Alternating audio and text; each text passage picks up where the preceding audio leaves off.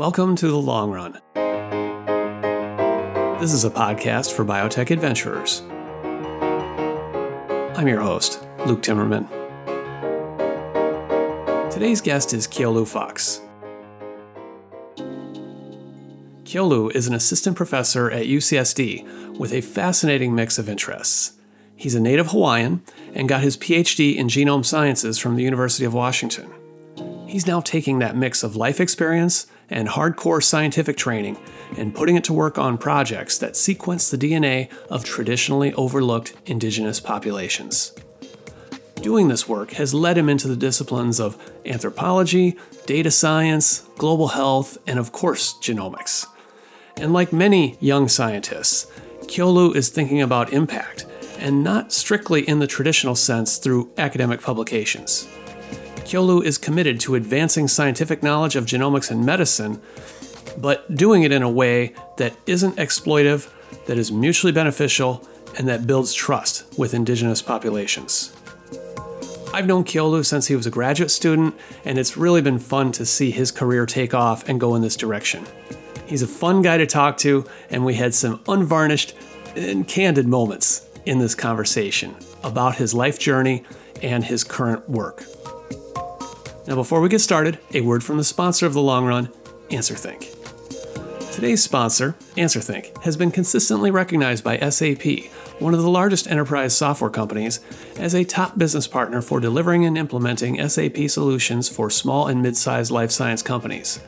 Their SAP certified solutions designed for the life sciences industry are pre configured, rapidly deployable, and address fundamental business and IT challenges such as integrating your business applications, delivering validated reporting, increasing your speed to market, support for global rollouts, and as well as delivering a fully compliant solution that meets FDA's strict standards. Explore how AnswerThink can streamline your business processes to ensure growth.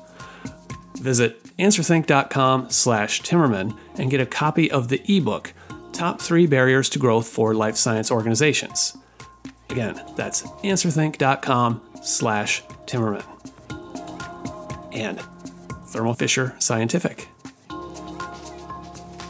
I had seen you several times before in textbooks, but seeing you with my own eyes was a whole different story. You were breathtaking. This is an excerpt from a love letter written by Marietta to her cells, one of several incredible love letters written by amazing research scientists to give us a glimpse into the wonderment, the beauty, and the challenges of cell research. Join us as we continue this exploration of a connection like no other, part of the Love Your Cells campaign. Watch Marietta read her incredible love letter at thermofisher.com slash Gibco Love Your Cells. All one word. I'll say that again. thermofisher.com slash Gibco Love Your Cells. Now please join me and Keolu Fox on the long run. Keolu Fox, welcome to the long run. Thank you for having me, Luke. It's it's been a long time. It sure has. Uh, I'm so excited to have you on the show today, Keolu, because um, I, I, remember meeting you. This would have been several years ago when you were a graduate student at University of Washington Genome Sciences, and and I think you showed up at a few of the Xconomy events, maybe some of the early Timmerman Report events that I did. And I just remember, you know, you stood out in the crowd. You're this tall, curly haired guy, really likes genomics, uh, wearing a Hawaiian shirt. Who is this guy? Uh, and, uh, you know, it's just been super cool to see your career take off um, as, uh, as a genome scientist there at UC San Diego. So I'm really, really excited to hear about what you're, uh, how you've gotten on this track and and where it's leading. Yeah um, first of all thank you for having me on here. It's such an honor. And it is so cool to just think about how long i've known you since i was really little uh, especially in the sense of of uh, being in the kind of seattle genomic scene which i think is super underrated by the way i think i think people are starting to get the picture you know it's like the the uh, Manny Pacquiao, the pound for pound best uh, kind of ecosystem for any type of innovation in genomics. And I'm really lucky that I ended up there, um, which was kind of a decision more made around snowboarding and Jimi Hendrix and Kurt Cobain. But what you know, what can you do? but uh, these are good reasons to come to Seattle. yeah, yeah. I, I, um, but yeah, I mean, kind of a, a initially, uh, there were some really key technologies that were that were being developed when I when I came there namely exome sequencing. And there was a kind of a handful of people, a group of people that were really innovating.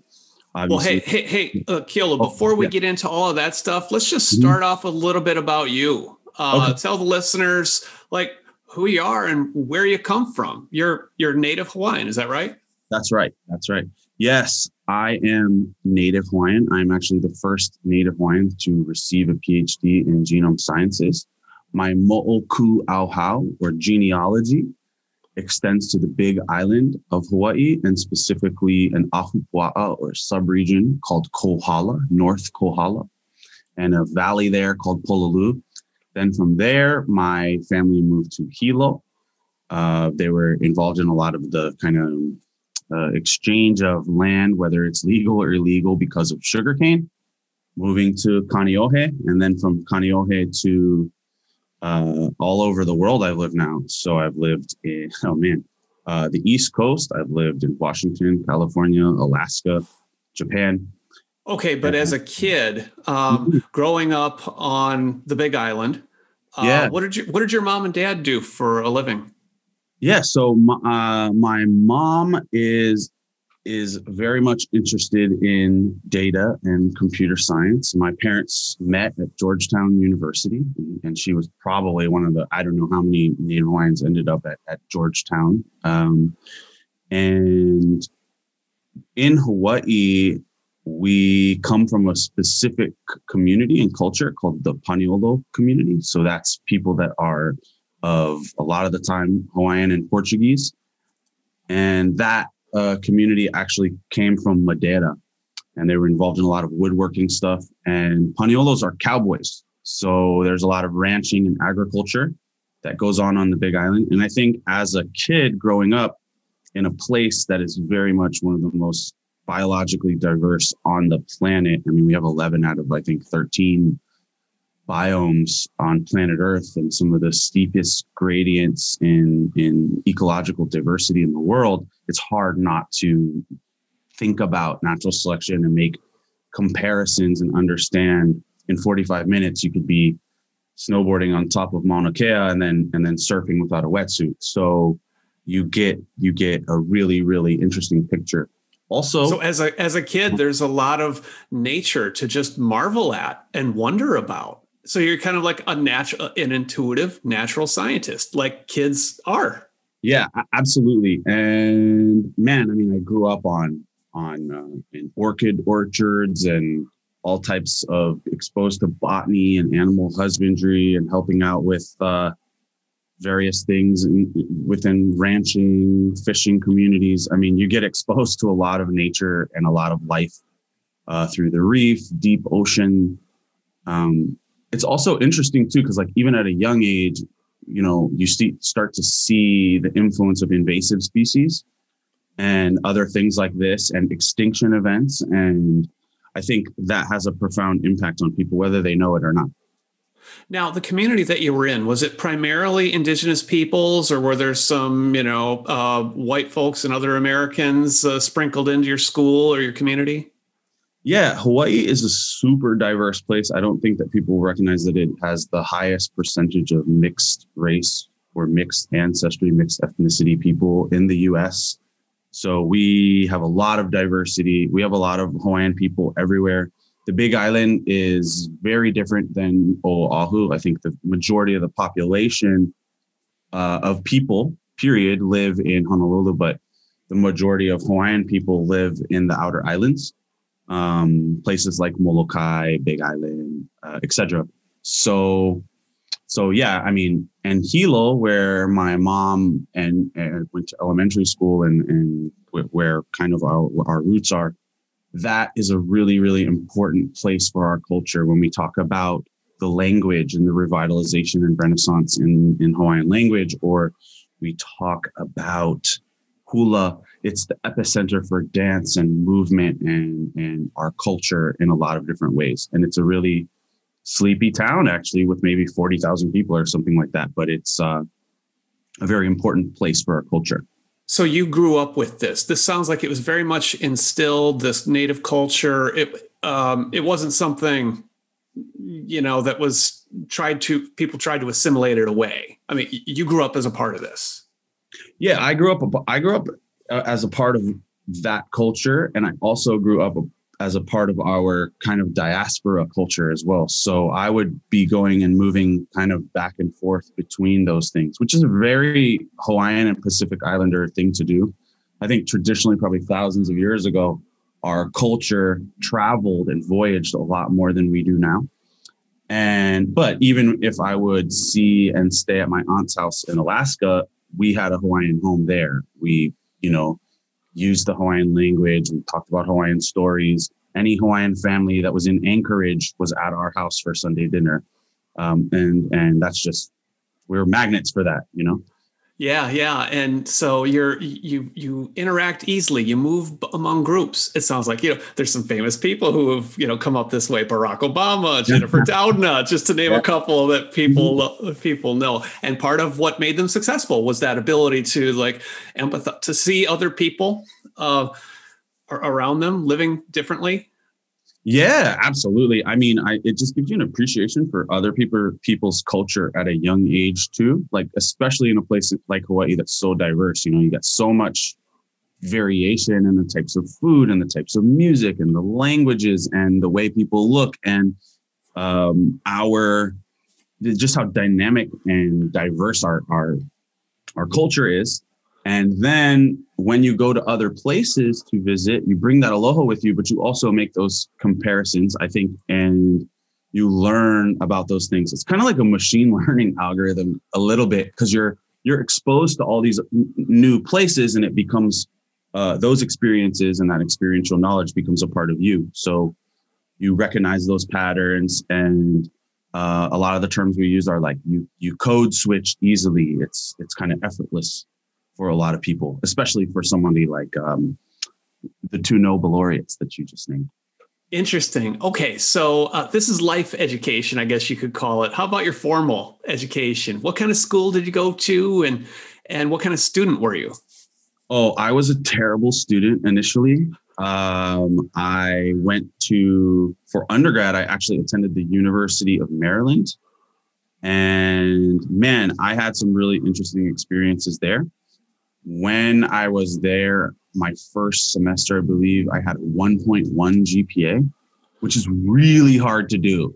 I want to, any students listening, like you got to try really hard to get a 1.1. And I was just going hog wild, having fun. But I think that. Well, but wait, so so why did you go to the University of Maryland? What did you think you were going to? I mean, that's a long way from Hawaii, long way from home. Yeah, it is. I ended up going to my, part of my high school in the Maryland area at a, a special science and technology school called Eleanor Roosevelt High School. This is where Sergey Brin went to school. So, if I'm honest about my education, there were these serendipitous moments where you're exposed to things and maybe you take it for granted. So, something like coding. Um, we we learned about this very early, or science and technology classes there. So we we had moved over there for high school. Okay. And, okay. So you're in you're in Maryland, and it's this was this a private school? Did you have to like get a scholarship? Did, did you qualify to get in here, or or what? How how that happen? Yeah, so it's a magnet school, and they have a a, a series of tests and examinations uh, to be a part of this science and technology magnet program, and they had a lot of awesome resources. Um, the like research practicum project at the end of the year, the the potential to have all these internships at the Smithsonian and the zoo and the NIH and some people were working with the FBI, uh, things like this was a re- I think it's a really really unique school, and it had about four thousand people. So we were really good at sports, and I played you know soccer and lacrosse really well. And I had intended to play at University of Maryland, um, I mean, but my grades ended up being, like I said, really, really terrible. So that didn't didn't work out very well. Grades at the University of Maryland. Like y- you got out of high school and decided you're going to party, have some fun, exercise your independence. Absolutely, absolutely, to the max. Okay. To the max. Okay. um, but uh, but it's interesting. Actually, on the back end of that, I met some really really important mentors that kind of re reshaped my commitment to to scholarship and biology and anthropology and archaeology and all of these really interesting um, questions you know? I don't think that I, I actually cared up until that point when when everything was almost taken away. And so i had awesome mentors. I had uh, mark leone who's a really well-known kind of kind of post Marxist archaeologist, and he got me really thinking about questions around equality, equity, how we interpret data, and how that kind of repatriates people's identities in the past, which is really important for genomics, although I hadn't connected that yet. And I worked with him on a few archaeological field schools. And that really changed my whole perspective because I saw how powerful science is um, and how powerful it is to think about the deep past in that way. And then another two kind of mentors. Uh, one was Fatima Jackson. Um, she really taught me about ethics and human genetic variation and human biology and genomics. And then I took uh, some classes with Mary Gonder and Sarah Tishkoff. So Sarah was at University of Maryland and then went to UPenn, but she had created coursework around human conservation genomics and primate uh, genomics. And after those classes, I was I was hooked. I had kind okay. of put those things together, and I was I was committed. And I got this, I got the opportunity to work on this uh, honors thesis project with with uh, like a startup in Herndon, Virginia called BioTraces, and it was a triple negative breast cancer project focusing on African American women and we were doing a lot of community-based research like going to and having these mini med schools and interacting with the patients and they the phlebotomist was there collecting dna like real point of care style. And i was like this is the future. I remember we brought in this big ass centrifuge like i'm talking like this big and we had brought it and i had to bring it in i was like this thing's heavy as hell. But now you're just seeing the miniaturization of a lot of those uh, tools so pretty cool. Now, what years are we talking here when you really got the bug for both um, genomics mm. and studying of the, the deep past and diverse populations? It's probably like 2006 to 2008 is when I okay. really got hooked in and became a little more serious. And then I graduated, and the project I got like a high pass on my honors thesis and graduated with uh, high honors and all that stuff. Which is, if you think about it, you understand how many 4.0s you have to get after you have a, a 1.1. Like it, but it really was. You, you almost flunked out, like almost got kicked out of school. I was on academic probation. Oh yeah. I mean, oh. everything was almost taken away. I remember having conversations with my parents, like, well, think about the Air Force, think about, and I was like, oh no, that's oh no no no no.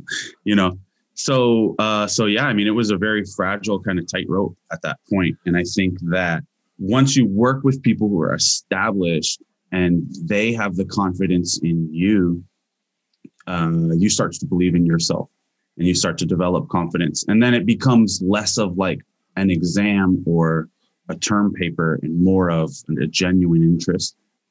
Okay so now yeah. your your curiosity is lit and you you did well on this project you're graduating now you're thinking about graduate school. How do you end up at the university of washington which as you mentioned at the top is one of the major league places in genome sciences?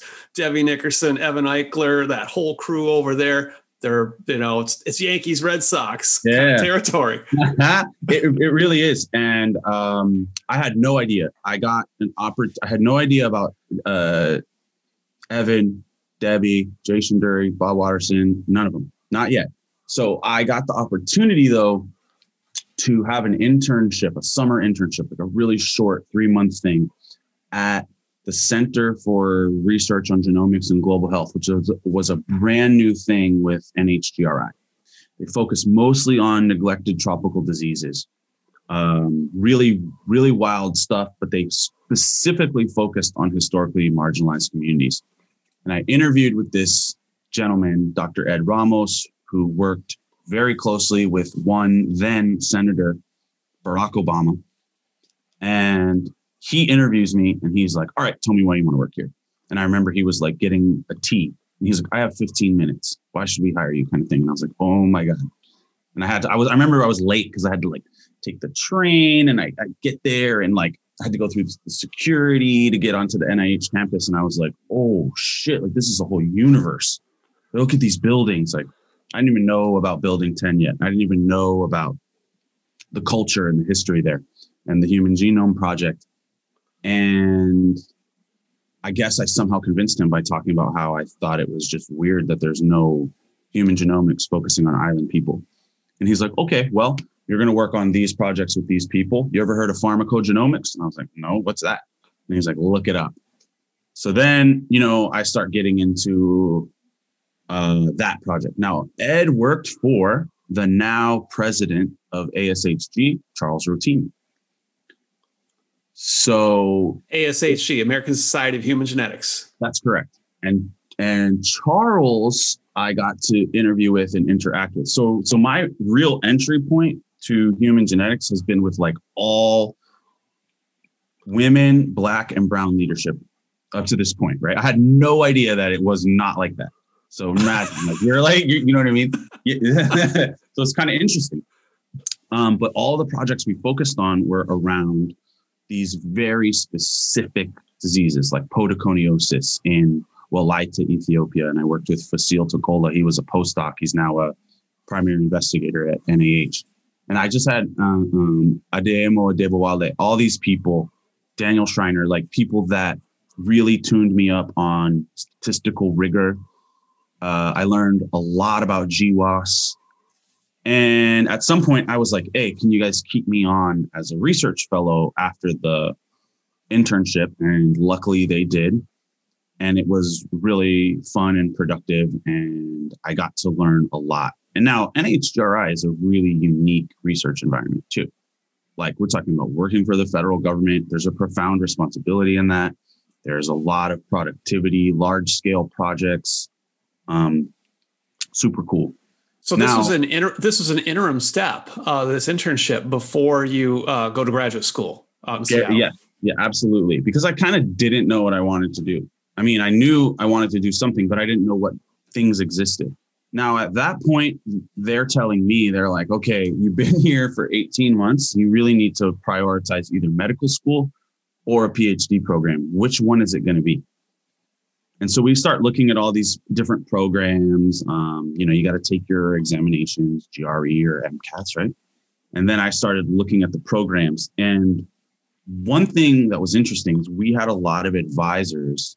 I mean, if you think about the advisors for CRGGH, and you look at that year's panel of people on their on their kind of committee of of of you know board of, of advisors, it was people like Carlos Bustamante, Mary Claire King, Debbie Nickerson, uh, God, um, big big names in genetics. Yeah, Gary Gibbon. It was like it was like big. It was like people I didn't even know who they were, and I'm like, hey, mind uh passing the half and half? You know, like I don't you know you know, I had no idea what was going on, but I did know that a lot of them worked at UW or Stanford.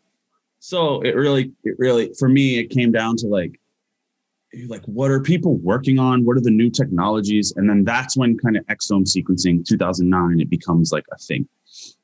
And I noticed the people that were involved in it was like Mike Bamshad, Jay Shendure, Debbie Nickerson, Evan Eichler, all of these people that were coming out with the original um, like the Miller syndrome and the Kabuki syndrome papers that really defined the field around these ideas that are now, for those not not super familiar uh, the exome the, this is late aughts uh, and the genome sequencing technology was getting a lot better faster cheaper and one of the the clever tricks was to sequence the exome just the 2% or so of the genome that's coding regions for genes or so we thought at the time. I mean, it's it's changed a little, right? But you know, for you know a modest amount of money and a, a short uh, amount of time and scan, you can get a lot of information. And so this is what people were thinking about: like, what can we do with this? We gather all this information. What can we do with it? Yeah, and, and that was a very elegant and very succinct, beautiful way of putting it. And it was revolutionary at the time for prioritizing pathogenic and potentially pathogenic mutations. And that exome sequencing project through the National Heart, Lung, and Blood Institute was an extremely successful, what I would call big science agenda. And they not only had this new sequencing method that was developed by Jay Shendure and others, but they had this uh, the way that they prioritized phenotype information that was associated with it. It's like, let's go to the tail ends of this distribution and recruit all the people with the highest LDL and the lowest LDL. And maybe they'll have interesting point mutations that let us learn about these mechanisms, right? And so I was obsessed with that. And then a postdoc I worked with was like, You ever heard of copy number variation? And I was like, No, what's that? And they were like, Well, if you're going to go to UW, you should look up this guy, Evan, and look up Fragile X syndrome and look up. And I was like, holy shit. Like, I thought that there was only point mutations. You know, I didn't know that there was this other rhythm or complexity to human genetic variation. There's this whole new spectrum. It's like if you knew a rainbow existed and you thought it had three colors and now it has 124. You know what I mean? Yeah. Um, and I was like, I need a part of that so I end up there and I end up with this just tremendous um, series of mentors. So the people that were on my committee, I mean, I probably wasn't the best student in that department, but I, but if you go through that department and you get a degree, I have tremendous respect for you because it doesn't get much harder. You know, it, it's it, tough. Re- right. It's super rigorous and the expectations and the types of students that they recruit, it's competitive, but it's also it's also a place of, of love. It's also a place of productivity. They care about their students. And I worked on mostly exome sequencing data and whole genome sequencing data. And I told Debbie. Did, did, you ever did you ever have moments of of doubt or despair? Like people you, you, hear about this in graduate school where people just feel like at some point they're they're hitting the wall. Mm. They wonder if they're gonna make it. You know, yes, but no. I mean, I was determined. After you sink your teeth into something and you understand how much of a huge opportunity it is, it's like I've done a lot of physical labor in my life, like construction and all kinds of other jobs, you know. Uh, so I always had this mindset. It's like, it's not like it's coal mining, you know, I, there are worse jobs. This is a tremendous opportunity, is what I would tell myself. And I was surrounded by so many really, really capable people from different walks of life. Okay. And yeah, yeah. So it was a supportive environment. I, I kind of interrupted. You were saying that there, there was a place of love, and these these advisors helped you like become the kind of scientist you wanted to become. Yeah, yeah, absolutely. I mean, when you can just walk into Phil Green's office and ask him about how an assembly works, or how does, you know, um, just just like a hidden Markov model work. Or, you know, these are things that if you think about it, I had really no experience with. And then we had to have serious conversations about how algorithm development works and what are data structures. And there's no better place to learn those things, in my opinion. It's just such a unique confluence of expertise. And that's why you have you have companies that come out of there like Amazon.com Microsoft and other things. And I think it's a very unique environment for bioinformatics. Um, and the people that were on my committee were tremendous. I mean, like, like I, I even now I, I think about it and like, what a what a privilege and an honor. Now, I looked at your uh, your PhD work and the paper on it. Uh, is that something that you was that really important or instructive in putting you on the path you're on now? Absolutely. I remember going into work and I told Debbie Nickerson and Evan Eichler, and I was like, I want to work on any project that comes in here that has to work with minority health. That is what I want to do. And that's exactly what we did. Every single project, whether it was looking at Mexican American trios and families for genes involved in autism spectrum disorder, or discovering new ABO alleles and individuals that literally had the vast majority of their ABO gene deleted in sub-Saharan African communities. That's everything I did there. Every single project was oriented towards minority health. Now, I think I have an idea, but why was this important to you? Why, why did you insist on making that your mm. focus? So, great question. um, so, when I joined, there were kind of like two things that happened that really lit a fire under my ass. One of them was a piece that came out with from Carlos Bustamante and Esteban Burchard called Genomics for the World. And it was like a comment piece in Nature, short. And it had this pie chart. The pie chart showed that 96% of GWAS exclusively featured individuals of Western European ancestry. And I was 96%. That's, 90, that leaves just the tiniest sliver in a pie chart. 96%.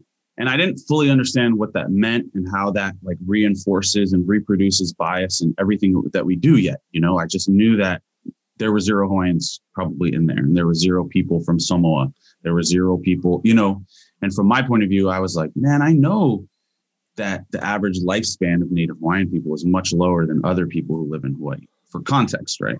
Yeah. And I know that Hawaii has the longest life expectancy of any state in, in America, or it's usually in the top two. It's like Hawaii and Massachusetts or something. And I was like, so why is it that our people are dying a full decade earlier? And why is it that we see the potential of predictive, preventative, participatory, personalized medicine to take a few words from Lee Hood? And we're not including these populations in the future? That seems wrong. That seems like ethically wrong. Then I learned about clinical trials, and we're seeing the same kind of trend this trend of not including minority people in in clinical trials. So we're developing all these drugs, and it's just kind of like exacerbating this brave new world health disparity. So that was that was one thing. And then the Thousand Genomes Project came out, and I was like, okay, this isn't GWAS data. This is this is human genome, full full, you know, whole genome sequence. And again, there were no Polynesian people included. And so I was like, okay, like there's a clear need for this, and there's a clear lane that's wide open for the development of my career. And I'm going to do this no matter what. And I'm going to focus on getting the tools I need to get to that next position. Today's sponsor, AnswerThink, has been consistently recognized by SAP, one of the largest enterprise software companies, as a top business partner for delivering and implementing SAP solutions for small and mid sized life science companies. Their SAP certified solutions designed for the life science industry are pre configured, rapidly deployable, and address fundamental business and IT challenges such as integrating your business applications, delivering validated reporting, increasing your speed to market, support for global rollouts, as well as delivering a fully compliant solution that meets FDA's strict standards. Explore how AnswerThink can streamline your business processes to ensure growth. Visit answerthink.com/timmerman and get a copy of the ebook Top 3 Barriers to Growth for Life Science Organizations. That's answerthink.com/timmerman. And Thermo Fisher Scientific. I had seen you several times before in textbooks but seeing you with my own eyes was a whole different story. You were breathtaking. This is an excerpt from a love letter written by Marietta to her cells, one of several incredible love letters written by amazing research scientists to give us a glimpse into the wonderment, the beauty, and the challenges of cell research. Join us as we continue this exploration of a connection like no other, part of the Love Your Cells campaign. Watch Marietta read her incredible love letter at thermofisher.com slash Gibco Love Your Cells. I'll say it again, thermofisher.com slash Gibco Love Your Cells. All one word.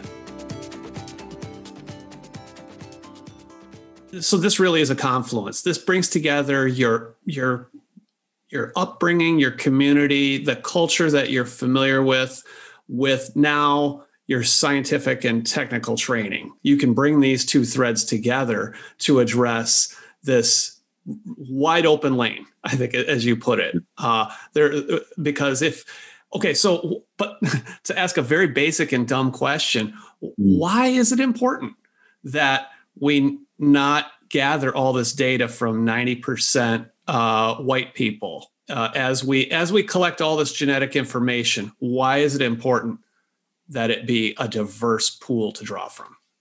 So that's that's a great question. So when we when we actually think about that and we say, okay, why is this a problem? I think it comes down to the way that we create systematic bias. So if we think about the development or training of any algorithm, if you train that algorithm with specific data sets that don't include variation that comes from, let's say, the native Hawaiian community, then you're not going to be able to predict adverse effects for the deployment of drugs. So I'll give you two kind of key examples. One is metformin. Metformin is a drug that's usually given to people that have type 2 diabetes, which is extremely high, if not the highest, amongst Pacific Islander communities. However, a recent study in the Maori community of Polynesian ancestry showed that 30% of those people, uh, the drug efficacy of metformin, it, it doesn't work. Okay. Another example is Plavix or clopidogrel. Um, and that was kind of a very, very famous kind of uh, disaster that that happened um, recently and showed that this drug kind of exacerbates, uh, you know, potentially fatal outcomes when taking the drug. So there are a lot of things going on. We know that population specific mutations exist. We know that a lot of them are in coding regions. We know also that copy number variation, it, there's population predilection for that as well. And we need to define it so that we can design the next generation of treatments around that. Um, and this is really important because it can definitely lead to a path forward for predictive and preventative medicine. We're, we're missing things. We're, we're missing a lot.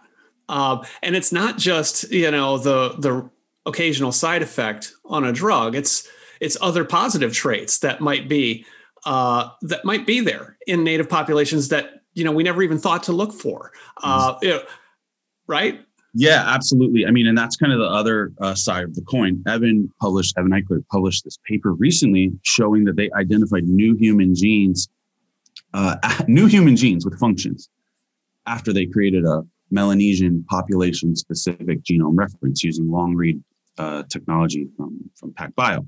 So that kind of leads you to a whole new direction. It's like we don't even know what's out there. So when that new paper came out and they said that they completed the human genome, I was like, okay, whose human genome did you complete? That wasn't a conversation. And I think the New York Times and everybody else on that media beat kind of missed that. You know, they missed that that that that direction. Um, but to your point, we're focusing on health disparity. But what about the things that make us extraordinary? What about mutations in EPAS1?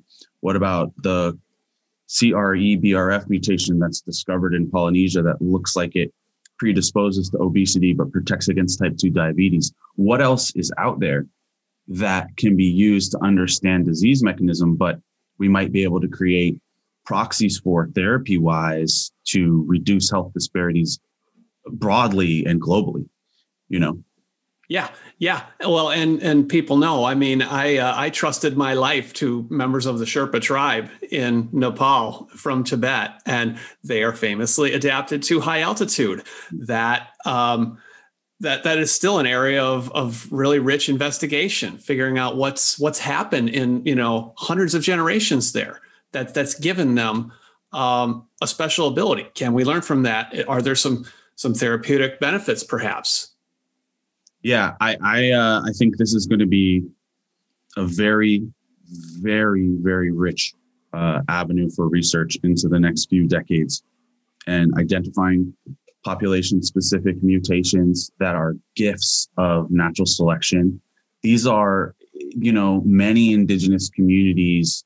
This is the product of their migratory history and their diaspora, and their custodianship and guardianship of of land and biodiversity and the way it's shaped their genomes over time. And it is one of the most exciting and fulfilling and empowering parts of what we do. Okay, so let, let, us come back to you for a second. You, you get your, your PhD from, you, have made it uh, through this uh, uh, rigorous process of getting, you know, the, the, the PhD in genome sciences at the University of Washington. And then what do you do? Are you thinking about a faculty job, like looking around, or maybe go to industry? What, what was your next move? Oh man, my next move was that I fell in love so wherever my partner went, I was going there. She could have went to the moon, you know, and I was going to make my research pro- program work wherever that was. And she got a tremendous opportunity at UCSD, uh, an excellent financial package. Um, she was the reason I came here it's also a huge um, Islander community here in Southern California, in the San Diego area, and they have great surfing and amazing Mexican food. And uh, I got to be honest, it's it's a lovely place to live, and it's also a thriving ecosystem for genomic innovation. Lots to like about San Diego. Um, so, so you're um, were you married at this time? No, no, I wasn't. But but uh, but I knew I was going to follow the love of my life wherever wherever she was going. And turns out it was a good decision. And uh, I end up working with two amazing people, and I got a presidential postdoc fellowship, which is like one of these kind of fast track to um, to fa- a faculty position. Okay, so you're not exactly a, a trailing spouse, but you know she's got the job. They, yeah. they they they definitely want her, and mm-hmm. at some point you get introduced. They're like, "Who is this guy?" Oh, you know, and and by this point, you know, I think you look pretty interesting to them. They they got a lot of genomics capability there. Yeah, yeah, yeah. Uh, and I end up working with two incredible people. One of them is Alysson Muotri, who is he's awesome. Uh, Brazilian, super one of the most creative people I've ever met. Um, always champions wild ideas, and a new professor in the chemistry department, Alexis Komor, who had just developed base editing. And she was looking for postdocs, and I, my situation was kind of financially taken care of, so I wanted to work on some wild stuff. And the idea was actually inspired by kind of conversations I would have with um, old school people uh, at, at UW, which was Maynard Olson and others, and kind of getting exposed to this paper from Richard Lewontin and Stephen Jay Gould from the 70s. And it was the Spandrels uh, Just So paper. And for those that don't understand, it was kind of accusing the field of human genetics of moving towards this idea of rampant adaptionism. So kind of narrativizing every single mutation and not fully sussing it out in terms of what its functional purpose was. So just taking anything that's correlation based and not assessing the the the causative effect on the mechanistic level. And luckily for us, CRISPR Cas9 had just allowed us to reverse engineer population specific mutations in physiologically relevant cell lines. And so we set out to develop a number of those projects. Okay. Okay. You've got to, uh, you know, again, tools. I keep coming mm-hmm. back to this all the time tools and what they enable you to ask and answer uh, fast, cheap. Uh, you can really move ahead. Uh, and and uh, so you're a presidential postdoc now. Uh, and this is sort of like your your dry run for a, a faculty position, whether it be there or, or elsewhere? Although it sounds like you, you really kind of wanted to stay in San Diego. Yeah, and and for the proposal that we put in for the presidential postdoc, it was about functionalizing Neanderthal specific mutations. So it wasn't even about human population specific. It was about saying, okay, if I run an analysis and I say, what mutations exist in human beings like the thousand genomes and what mutations exist in Neanderthals, and then what's the overlap, what's private to humans, what's introgressed, and then what's private to a Neanderthal, then what do those mutations that only exist in archaic genomes do? Because those are far more interesting from the point of view of why we're here and they're not. Uh, and so we started asking those questions and saying, okay, if we design guide RNA for those locations and then, you know, basically base edit them into cell lines and then functionally assess what they do, um, that's pretty cool. That's a whole new field. That's functionalizing archaic specific mutations. Nobody's Yeah. doing that. So And Alice- base editing, base editing was the right tool here because you can go at the level of a single nucleotide. I mean, very precise. Very precise, very cheap, very reproducible. And we happen to have the leading person in the world doing that. And so, man, and I learned so much working with her, even now. I mean, you know, writing her emails and, and, and whatnot. But, but I think that, I think that when you get to work with somebody that's just establishing their lab, it's really important because if every time you enter a research environment, it's already set up, then you don't know how to start from zero.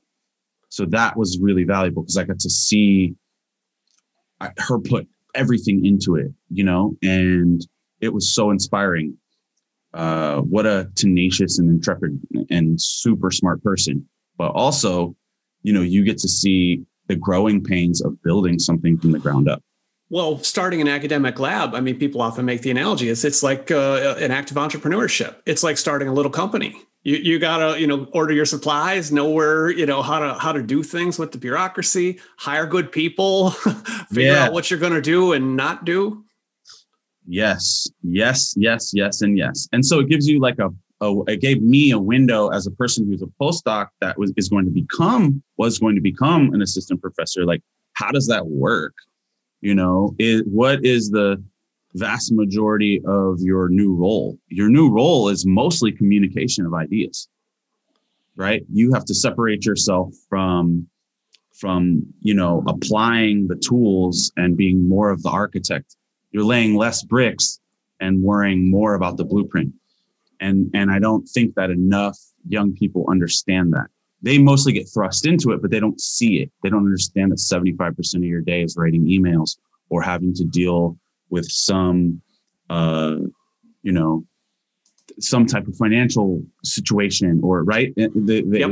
yeah yeah Well, this is uh, this reminds me coming back to my book on Lee Hood, you know, Yeah. because he he really mastered that scientific entrepreneurship Mm-hmm. at an early. I mean, even before he really thought of himself as an entrepreneur, it was at Caltech. But uh, part of this too is having good taste, and you know, in the projects that you choose to work on, because a lot of what happens in academia, I mean, it it, might move the field forward a little bit, but it's it's of interest to you know ten people uh, and and and maybe it never gets read by more than ten or cited, and it's kind of forgotten. But you, I mean, part of what why I really wanted to have you on here today is like I look at this this interdisciplinary mix of things now. Uh, and, and on your uh, on your web page, which I'm sure you you know spend some time polishing up, and making it look good. you Yeah. got genome sequencing, genome engineering, computational biology, evolutionary genetics, paleogenetics, and indigenizing biomedical research. You're pulling together threads from genome sciences, and I think you're affiliated with uh, anthropology and like other. I mean, you you've got your um, your your focus here is on uh, like a nexus of great scientific curiosity and social need. Mm. So cool. Yeah, thank thank you. Uh, uh, honestly, I I uh, there's this um, and not to like pat you on the back, but there's this part in your book, in the uh, the Lee Hood, the Trailblazer, and you and there's there's a introduction or at some point there's a quote from um, Grandpa Maynard, and it's about it's about the three types of scientific questions, and that always sat with me. I was like, what is this project? and where does it fall into this? Is this an informational question? Is it a mechanistic question, or is this a new tool? And that that is honestly like I tell that to my students now. I'm like, what is this? One of three. Choose, please. And that's Well- really yeah. That has been like in my decision making process and the consensus building that I do when we choose projects. It's it, it, they always have to orient themselves in that way, and yeah, they turn out to be multidisciplinary because that's where we apply things and then we and then we can name them whatever, but it always comes down to the, the, the question and the root of the question for me. You, you, mentioned Grandpa Maynard. That's Maynard Olson of University of Washington, and I I don't know if he said exactly that in my book, but I do, now that you mention it, as I recall, his quote was something along the lines of, you know, coming out of Watson Crick, biology uh, was super focused on mechanisms, yeah, uh, and less so on information uh, the informational aspect that that naturally sprang out of the Watson Crick discovery. And Hood was one of those early movers who really like channeled that information branch. Let's mm-hmm. let's generate the information. Let's analyze that information. He was like a big data guy before people talked about big data in biology. He yeah, he, he he he created the field, right? Yeah, yeah. So this is so now you come along uh, a couple generations later, and like now you are seeing down the barrel of this this problem with health disparities and lack of access to the sequencing. Uh, you know the the gap in our knowledge that this uh, threatens to um, widen mm. or perpetuate. Uh, and you're sitting here saying maybe I can narrow that gap and and and and keep us from perpetuating some of these biases. Absolutely. I, I think it's all uh, dialectically intertwined as well. One thing that Lee Hood did that I thought was super genius is that he was a tool maker. And if you make tools, people will use them. And if they use your tool, they reference your thing. And you can build a house, but if I made the hammer, you're always going to be thankful for the hammer. So uh, that that really sat with me too. So I'll give you some examples about like new fields where there's a need to develop tools and solutions. So generally, when people talk about this interface between like genomics and ethical and social kind of issues and priorities, there's always like, let's say we put out a framework paper with Katrina Claw and Nana Garrison, and it's been cited a lot and it will be considered to be cited a lot.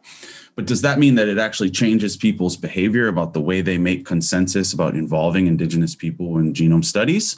Or does it mean that they just reference our paper and it's sort of like uh, tinseling or window dressing and they're going to continue to do the same unethical things?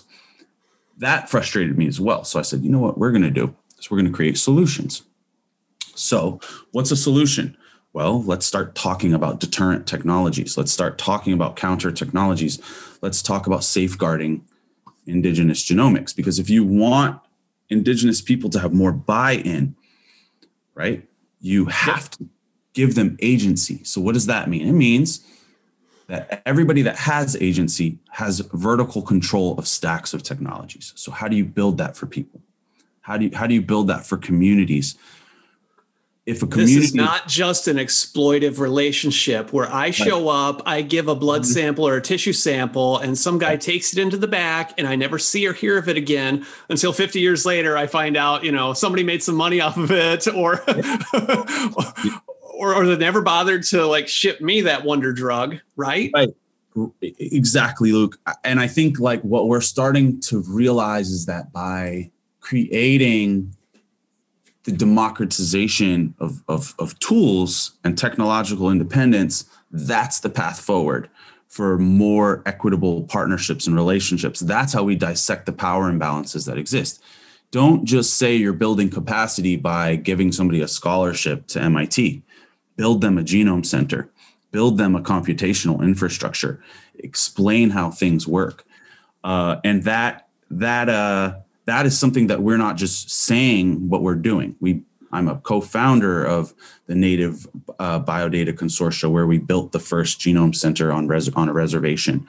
We created Sing. We created Indigidata, where we're training the next generation of Indigenous data scientists to prioritize things. We created the Indigenous Futures Institute at UCSD to intentionally recombine the disparate elements that are traditional indigenous knowledge and emerging technologies to create new alloys that represent our future. So, who and owns this data and has access to it? Great question. Great question. A lot of that will be contextual to the individual community. Uh, depending on that situation. And I think that we've been exploring a lot of different models around data ownership and indigenous data sovereignty. We've literally written the book on that, and um, and we're just getting started. Well, and I know that you're an advisor to uh, Variant Bio here in Seattle. Andrew Farnum's a previous guest on the show, uh, mm-hmm. longtime uh, ex- uh, investor at the Gates Foundation. So he's thought long and hard about uh, how to structure. I don't know what the term is, but you know, really mutually beneficial relationships. Where if we're going to go and sequence an indigenous community, uh, that data will be not just dropping down my rabbit hole and sold off to a big pharma company your scientists your community will have access to it and guess what if we develop any you know effective new drugs that are either effective for your community or for the whole world you will have access and you'll have access at a price you can pay yes yes and i think that when we really start to assess uh, what's going on and we make these apt parallels with data and we say, okay, if I begin to think about data as a resource and I say data is the number one resource on planet Earth, it is no different than rare earth minerals. It is no different than timber. It is no different than oil. In fact, it surpassed oil in 2018 as the number one commodity on planet Earth. And we alert and educate communities around that idea and that parallel it changes everything. Then you think about some of the programs and partnerships that we've implemented with Variant Bio, for example. They have been wildly successful because they are completely disruptive to the status quo. For example, if you know that 23andMe is selling your data to GSK for $300 million, and that's documented, and you also know that ancestry gets sold for 4.7 billion uh, you see the, the the not just the value of it but the increasing or exponential value of genomic data which fits neatly into this big data sort of surveillance economy which is why facebook is facebook and google is google and amazon is amazon so if you know that and you know that you can partition off a larger part of the pie to the communities that are graciously allowing you to analyze their genomes, then why not do that? It's more sustainable culturally. It allows us to build circular economic structures off of that IP and off of those royalties. And that that's true equity. This could actually help indigenous communities buy back their land. This can help build schools. This can help build hospitals. This can really help uh, revitalize uh, diversity in the truest sense. So I think I think more companies will be forced to adopt this model, and I love being a first mover. Just like you know, you know, I love I love shape just just disrupting the whole industry and changing the status quo, and I will not stop doing that until I die. it's a it's a different business model. Uh, and whenever you try something like that, you know, there's going to be people in in the existing power who don't like it. They like things the way they are. Um, they they might hear you like uh, yeah. on a half of their ear uh, and hear your point, but they're not doing much. So I want to bring up a couple people here that I, mm-hmm. I, know that you wrote an article in New England Journal of Medicine with the um, somewhat incendiary headline, "The Illusion of Inclusion," and you elucidate, you know, elucidated some reasons why the All of Us research program for the NIH wasn't quite where it needs to be, mm. uh, and um, and I think there was a reference to 23andMe in there as well. So, what were you trying to get across in that paper? So the reason the title is the illusion of inclusion is because the the All of Us program, for those who are, are not familiar, is a large scale government initiative, multi billion dollar initiative that we are paying for with our hard earned tax paying dollars to recruit one million people into a very large study.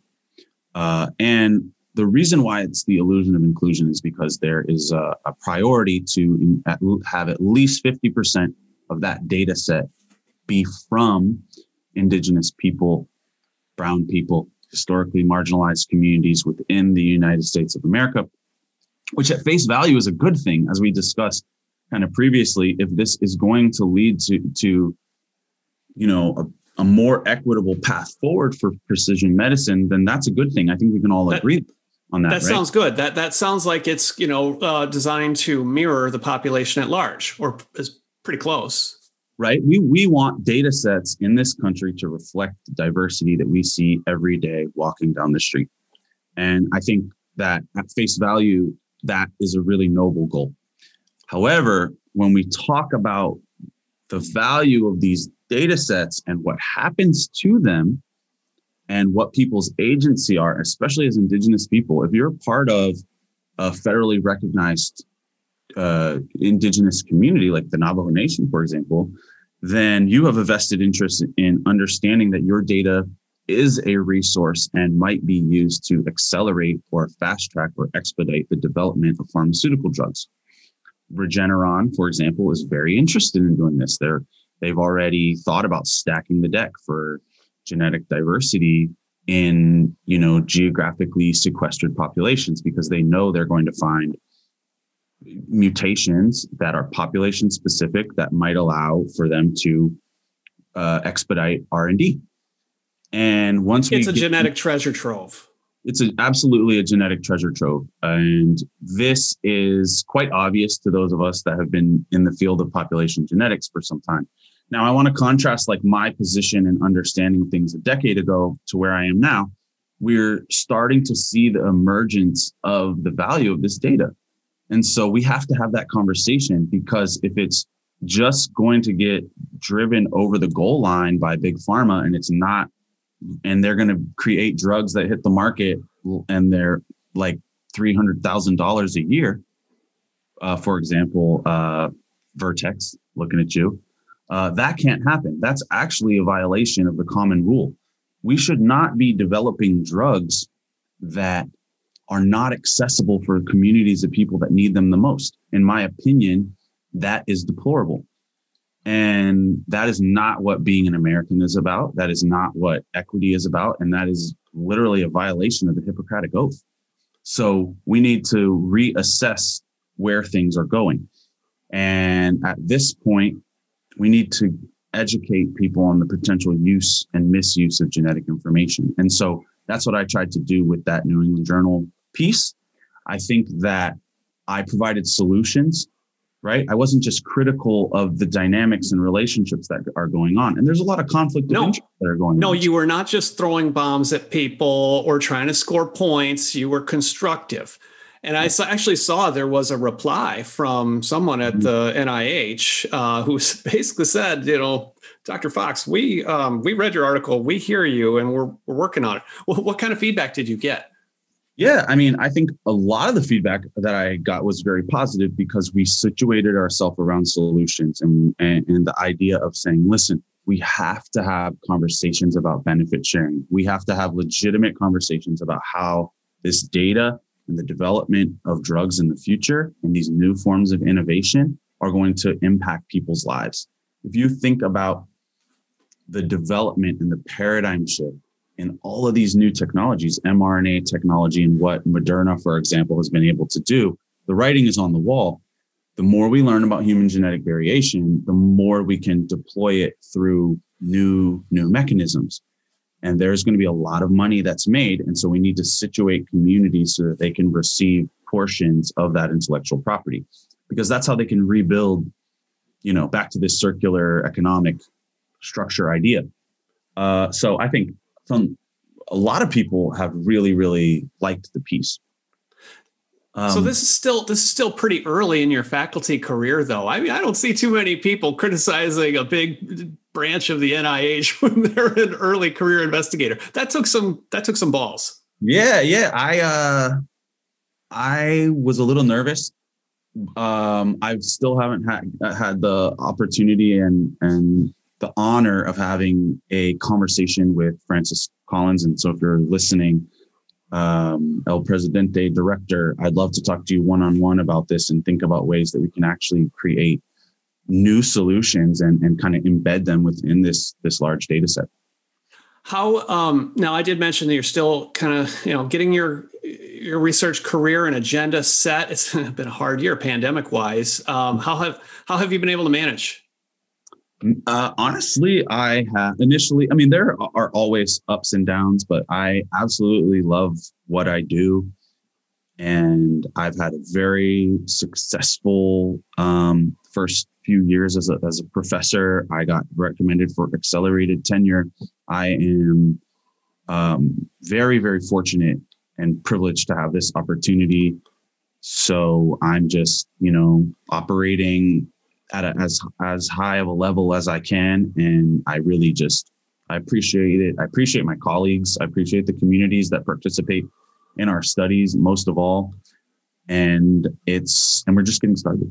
So, so when this uh, thing is behind us and everybody can come back in the lab and it's sort of like you know uh, academic work as usual, mm-hmm. uh, what do you want to do uh, first, and and and then where do you think this is really going to go for you long term? I mean, it's hard. It's science. You never know. can quite say for sure, but long term goals. Yeah, long long term goals are just getting our right now. You know, getting this Indigenous Futures Institute um, all online and situated. We'll be having a, an Indigenous Futures residency program where we're going to kind of bring together experts from around the world uh, for targeted focus on things like indigenous data sovereignty, energy sovereignty, uh, rural health, things like this. And I'm just excited about getting that program going, growing the lab, recruiting students. Um, I have another graduate student coming, and we're very excited to have her on board and growing the lab um, in that sense. Really focusing and continuing to develop the projects that we have going, develop the grants that we already have moving, really dig into the data. And there are some new kind of specific projects and questions that are really interesting. And uh, we have a micro grant program that we're going to be doing through the Indigenous Futures Institute. So if anyone has projects that are oriented towards this, then please apply. So we're looking forward to giving out money too. Um, and just kind of, you know, seeing what kind of projects come through there and recruiting people into into these these new programs. So you know, hearing you describe this work, uh, it sounds like you you know you mentioned earlier communicating ideas is a big part of what a faculty member does, and you're actually able to do that. You're you're able to crystallize these concepts and execute on them uh, and and uh, and build relationships with partnerships that you need to exit to pull this stuff off. So um, I, I, can imagine a scenario where you can just like hit the ground running and get right back into it when everybody's back. Yeah, uh, yeah, absolutely. I mean, we have uh, broad community partnerships as well. Um, one thing that's been cool this summer is it has opened up a little bit, so we've been able to be on the ground level with a lot of our community partners and just develop projects and break bread and, and talk about the future and what people want and what community members kind of scientific priorities are. And that's always a lovely way to ground yourself and center the new trajectory of projects. I think that's really important. I challenge my colleagues to do the same uh, because if you're sequencing people's genomes and you've not been to the place where you're extracting information then maybe you need to really think about what that means. Keolu Fox, thank you so much for joining me today on The Long Run. Aloha. Aloha. Uh, mahalo nui, Luke. It's such a true pleasure to be here. Everybody loves your work and the tremendous dedication to amazing journalism and this focus. So, again, mahalo nui for everything and see you around. Ahui ho.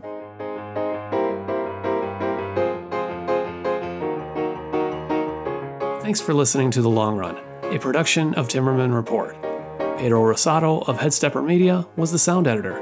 Music is from D.A. Wallach. See you next episode.